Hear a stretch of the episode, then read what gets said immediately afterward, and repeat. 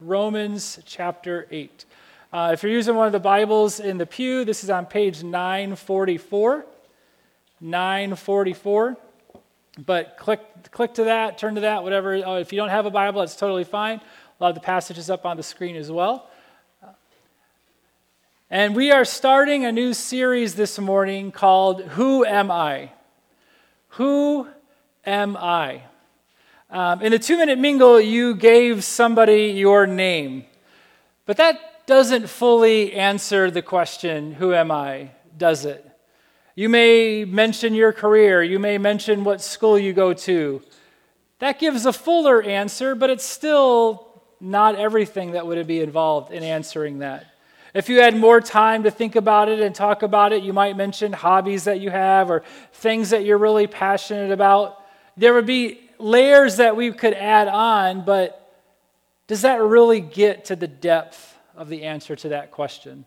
And on top of processing it and how we would answer it, there's also society and the different things that society gives us in regards to opinions or directions on how to answer it. Various voices that call out to us and saying, This is how you should see yourselves. Who am I?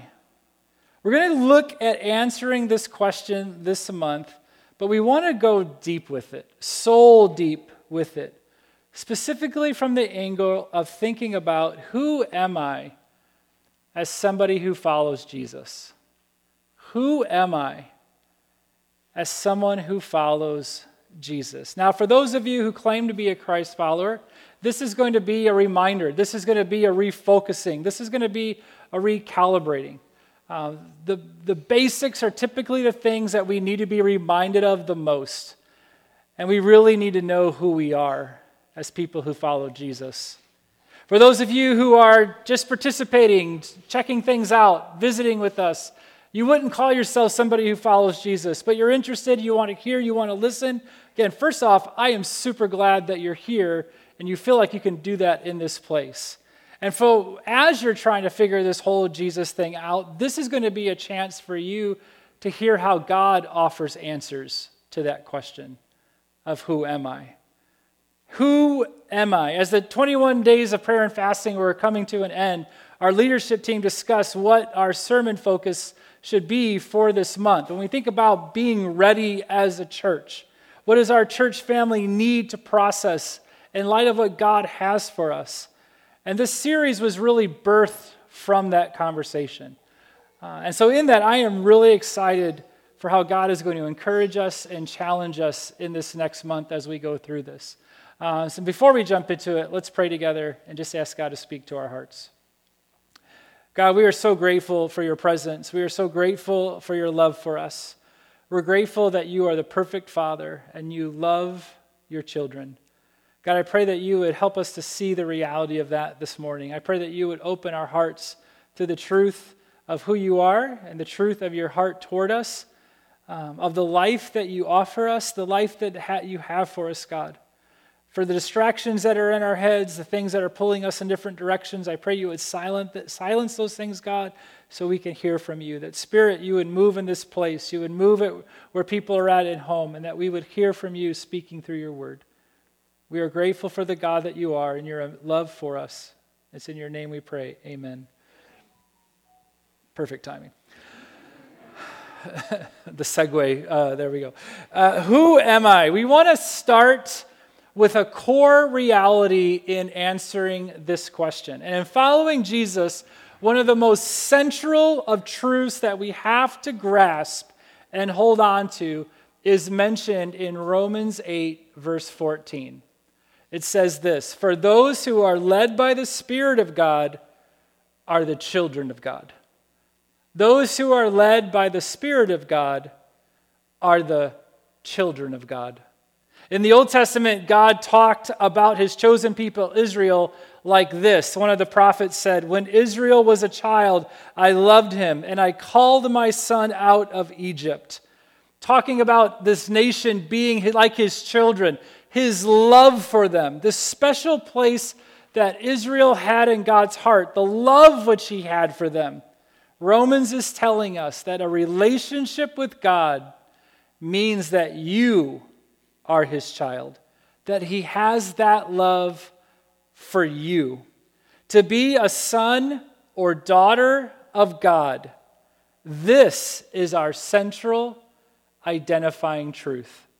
Not simply a piece of our personality puzzle, not a hobby, not a religious thing that we might think about or a piece of religious information to just theologize about every once in a while.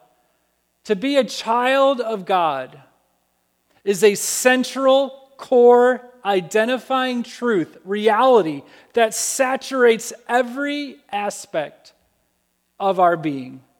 To be a follower of Jesus gives an answer to the question, Who am I?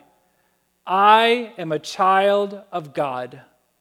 Now, maybe you are here listening today, or maybe you're at home listening, and your family situation growing up makes hearing the idea of God as Father or us being a child of God, maybe that's difficult to connect with.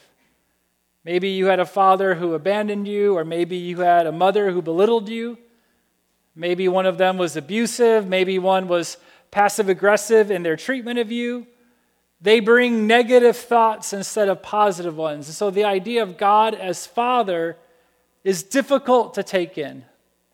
And those experiences, let me say, are legitimate, and those defense reactions are understandable and appropriate. And so, all I can say and ask you to do is this let God show you that He's different. Let God show you that He is the perfect Father. Let God show you how much He loves you. Because that's what we're going to see from this section in Romans this morning. The first thing to know about what it means to be a child of God is this that God loves you immensely. God loves you immensely. He wants a relationship with you. You may know of someone who adopted, or you've seen depictions of orphanages in movies or stories. We have ideas of what that's like, for better or worse, for accurate or completely off, that we have ideas that come to mind when we hear the word adoption. But we need to understand how people who heard that word, heard the idea of adoption during the time the Bible was written, how they would have taken it when Paul mentions about us being adopted. And there's three really important things about adoption in the Greco Roman world that we have to understand to understand Paul's point here. First off, is this is that Roman adoption was primarily about succession and inheritance. Now, we're not talking about Logan's children or anything like that. If you know what I'm talking about, completely different idea. But this, it's similar in the sense of adoption wasn't about, in their perspective, simply giving a kid a new life, and it wasn't about, I'm not able to have kids, so I'm going to adopt, or anything like that. Those were not on their radar. It was primarily to designate an heir. Who is going to carry on the family name? Who is going to keep this going? So it's primarily about succession, about inheritance. In their culture, second thing, adopting complete strangers was very rare. That was not the normal thing. So adoption, adopters found kids from close relatives or from friends' children's. There already was an established connection.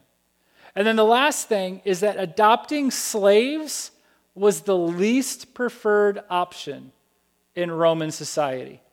Adopting slaves, adopted slaves could not get the same privileges and status as somebody's biological children. So, and status was huge in this world, the honor of that. So, no one would choose a slave because of society's prejudices. If there was a kid never wanted for adoption, it was a slave kid. And so take these points in, bring them together. The normal way adoption went down in the world where this passage was written was that adoption wasn't about the kid, it was about the family continuing its name. Adoption wasn't about strangers in need.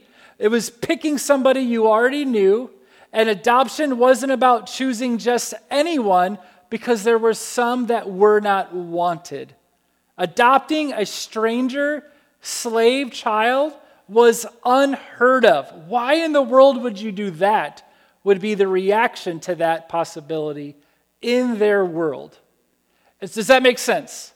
Because we have to take that understanding to Romans 8:15 when it says, "The spirit you received does not make you slaves so that you live in fear again. Rather, the spirit you received brought about your adoption to sonship." Do you hear the contrast that he's making in there? He is contrasting adoption and slavery. And slavery is the image that is given for someone who is not in a relationship with God. There's other parts of Romans where he uses the same language. He says in Romans 6:20, "For when you were slaves of sin, connecting slavery with the sin." In Romans 7:14, "But we know that the law is spiritual, but I am of the flesh, sold under sin." Someone that's not in a relationship with God is described as enslaved.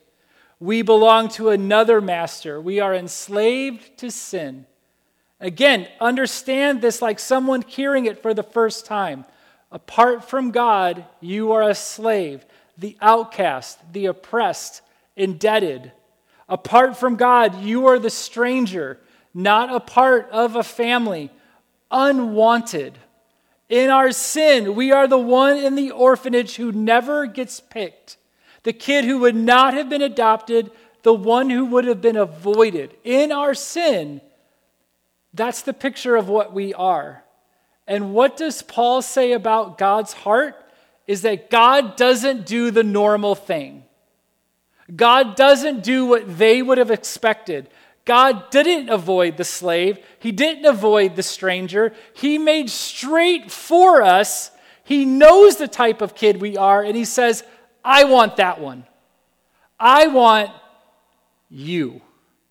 He knows we are slaves to sin, and He knows what sin looks like in our lives. He knows the brokenness that it creates. He knows the destruction that it causes. He knows full well we are strangers, not part of His family, and nothing like Him. He knows we are the ones who don't get picked, that our sin creates brokenness and condemns us to it, and the brokenness that it causes.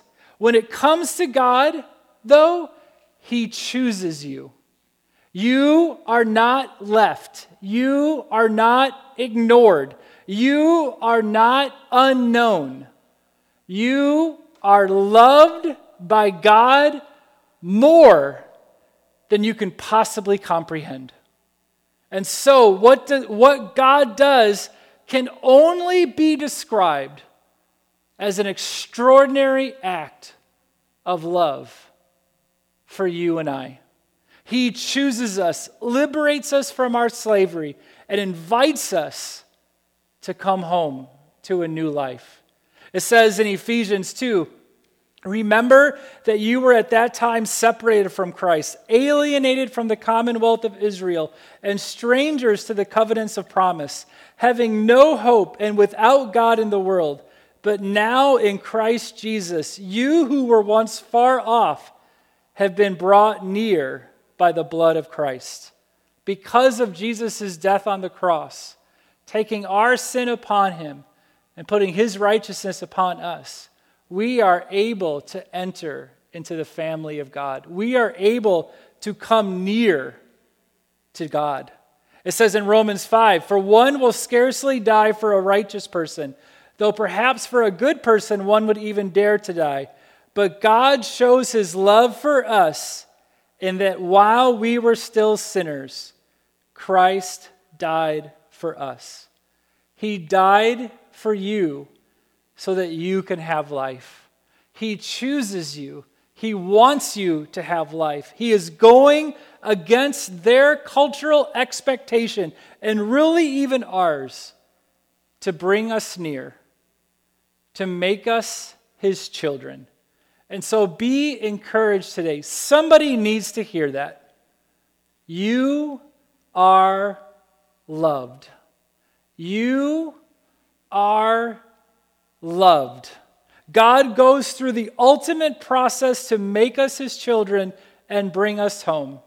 He went to the cross to take care of our condemnation, paying the price for our sin, liberating us from that life. He reaches out his hand in love, saying, Do you want to come home with me? He, he, we have to just reach out in faith, saying, Yes, I believe that you are Lord. I believe you died for me. I believe you want me. I want life with you. And again, it might be hard when we think about our family situation to accept that. And so just know that the life that God is offering you and the Father that He is is beyond anything you could even understand or comprehend. He loves you, He loves you, He loves you. You don't have to do anything to earn it. This is the reality of grace is that he gives it to us freely. We don't have to earn it. We don't have to impress him. He loves you perfectly. God loves you immensely. He wants to have a relationship with you. Be encouraged this morning. You are loved. The second thing that we see in this little paragraph is that you are not only, God doesn't just love you immensely, God loves you constantly. He wants you to always be aware of his caring presence. He loves you constantly. It says in verses 15 and 16, and by him we cry, Abba, Daddy, Father. The Spirit himself testifies with our spirit that we are God's children. Now, when my kids were little, sometimes even now, if they were scared about something, Dad!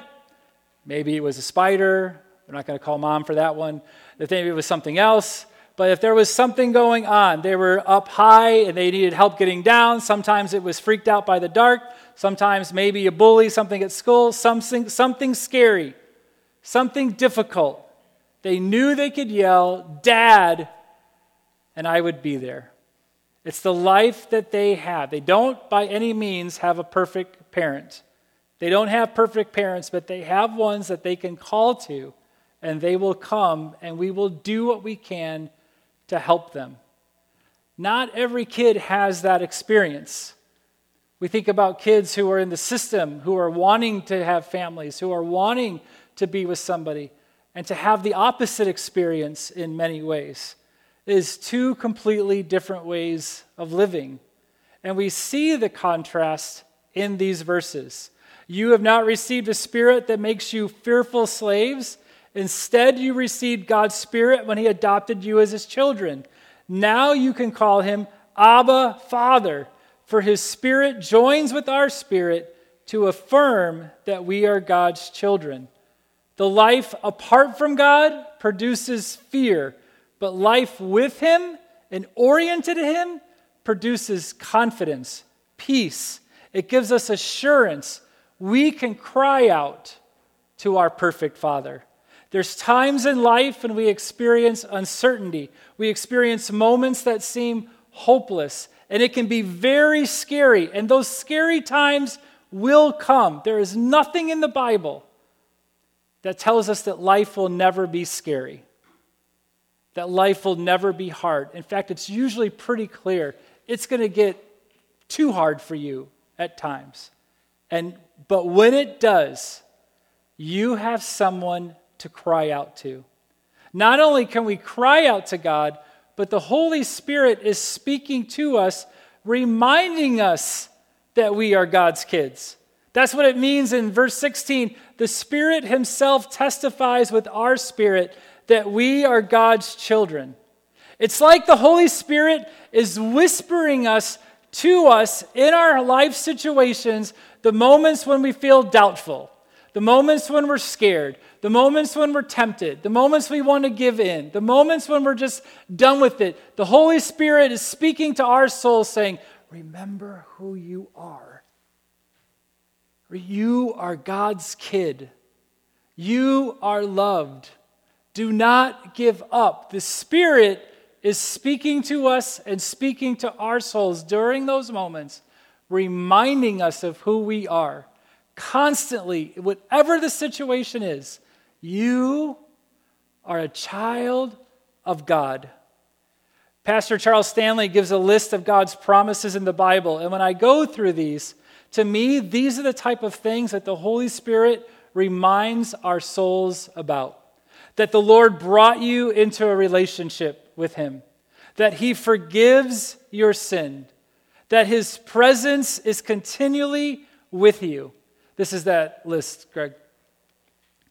That He forgives your sins, that His presence is continually with you, that you have the Holy Spirit who is your helper, that you have the assurance of God's strength, that He Himself will supply all of your needs, that He answers your prayers, that He daily bears your burdens, that He comforts you in times of trouble, that He grants wisdom, that He gives, offers rest for your soul, that He offers peace, that He is a very present help in trouble, that He will give you direction for life, that nothing can separate us from His love, that Jesus provides the gift of eternal security, that we're offered a home with Him in eternity.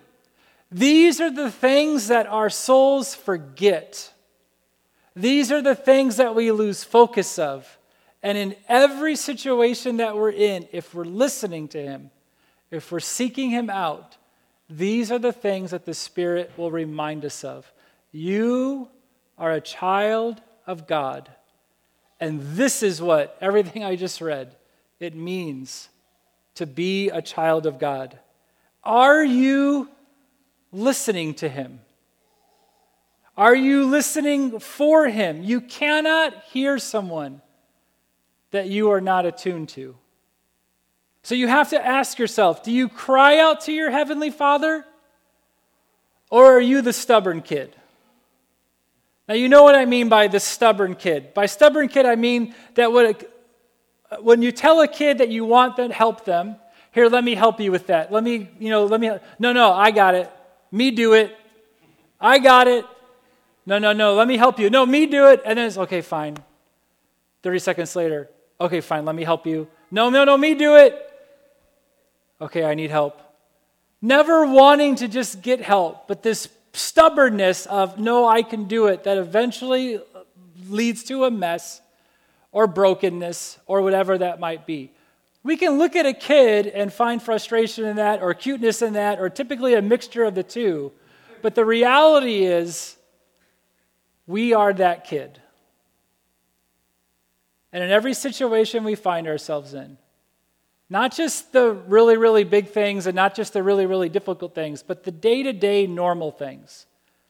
We walk through life with a I got it attitude rather than allowing the Spirit to speak to our hearts and remind us that we are children of God.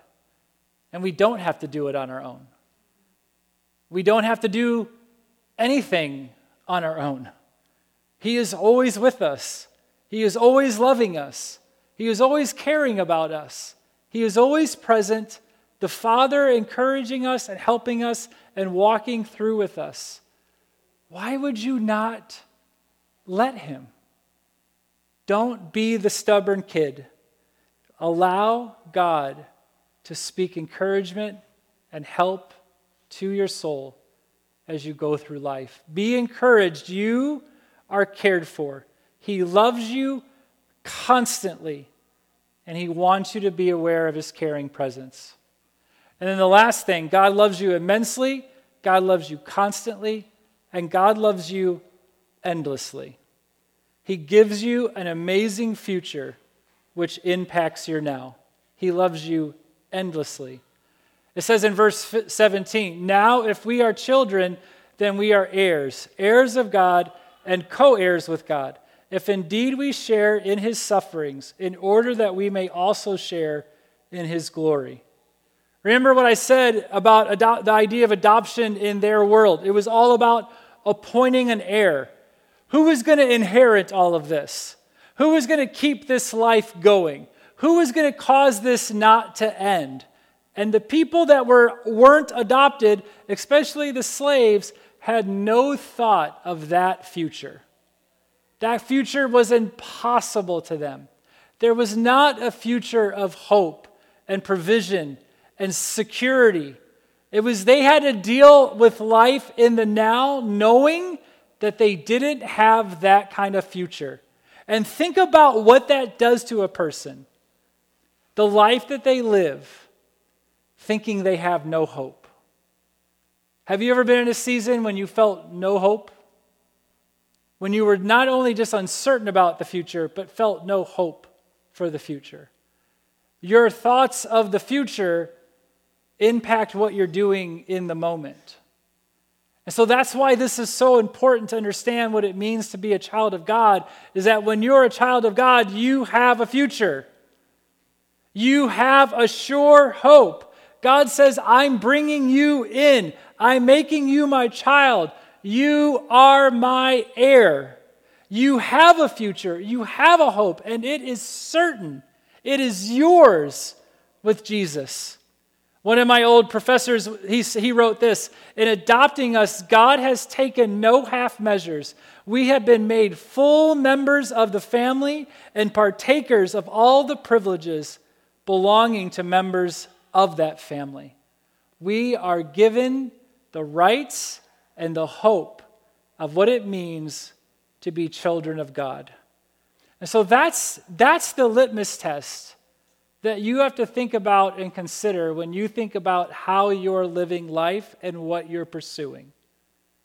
Does the thing that you're latching onto for your identity, can it offer you what God offers you?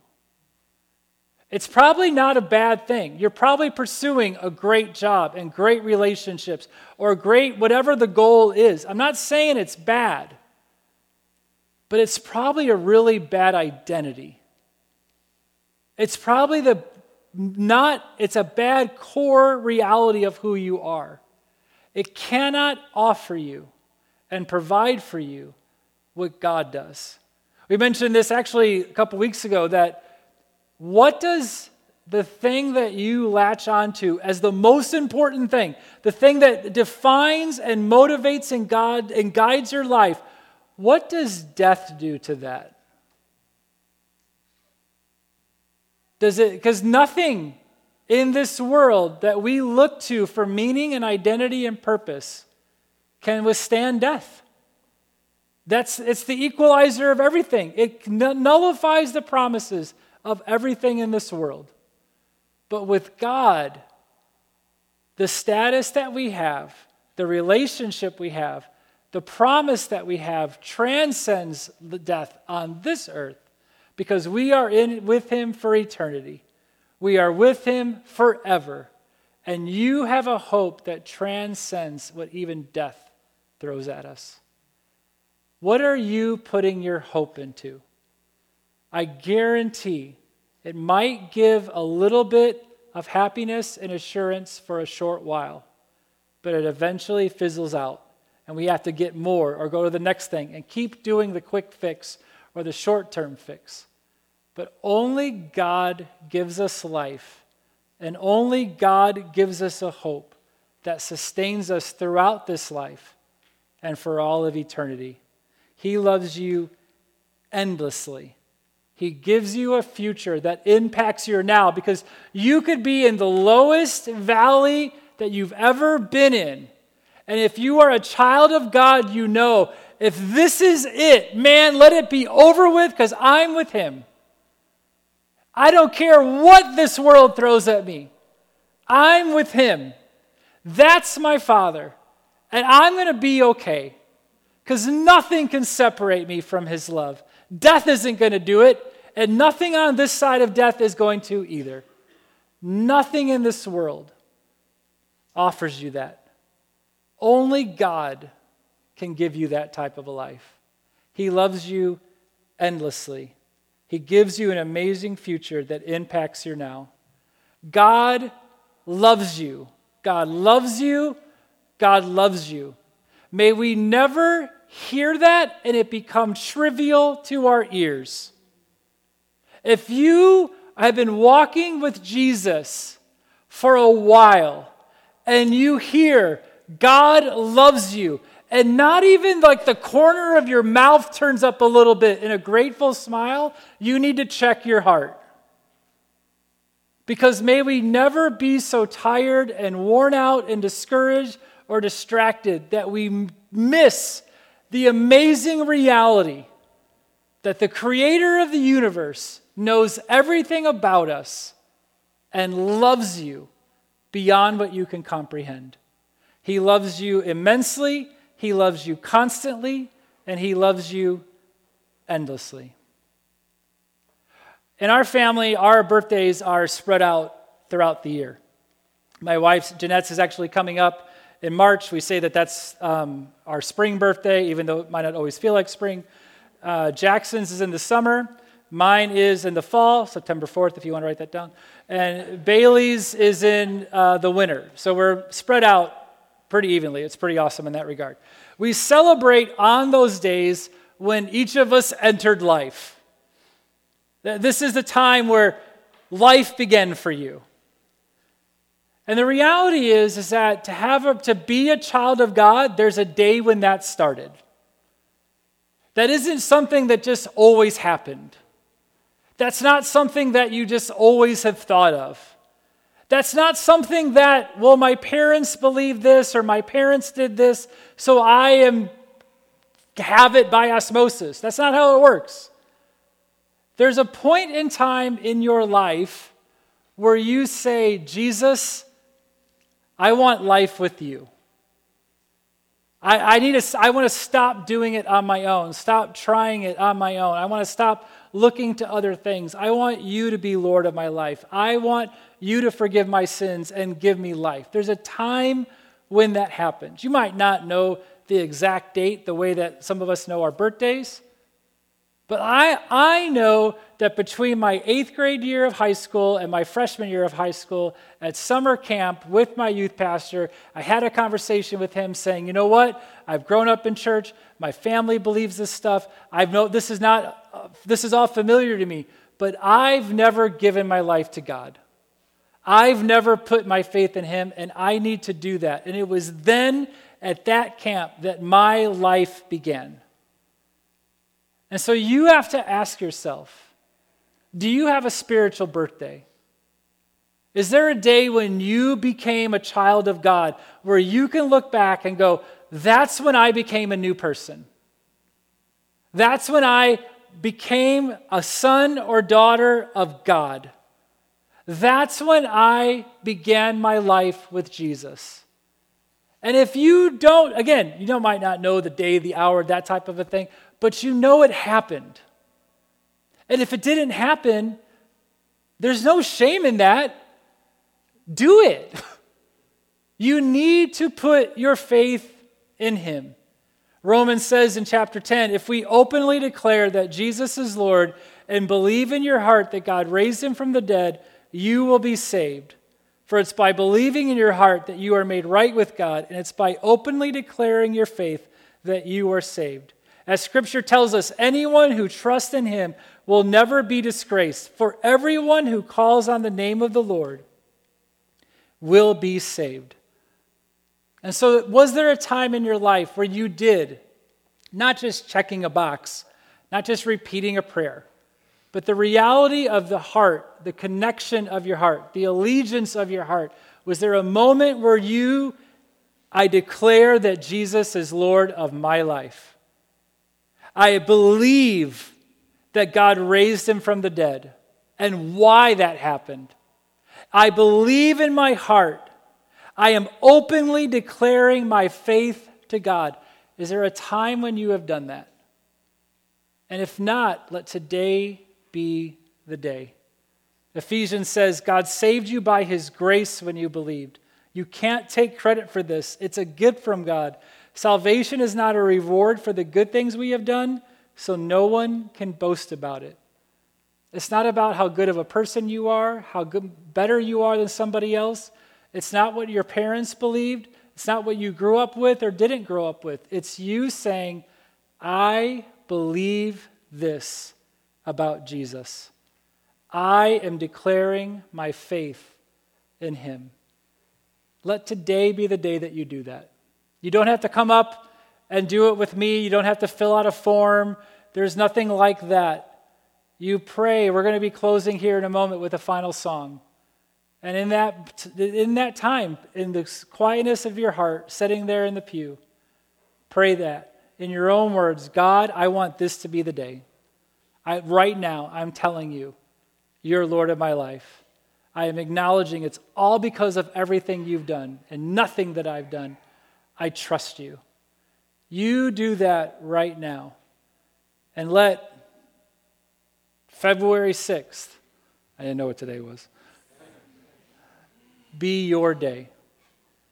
The day that you became a child of God. Let's pray. God, we thank you so much for the fact that you love us, that you pursue us, that you want us to be your children. We thank you, God, for how immensely, constantly, and endlessly you love us.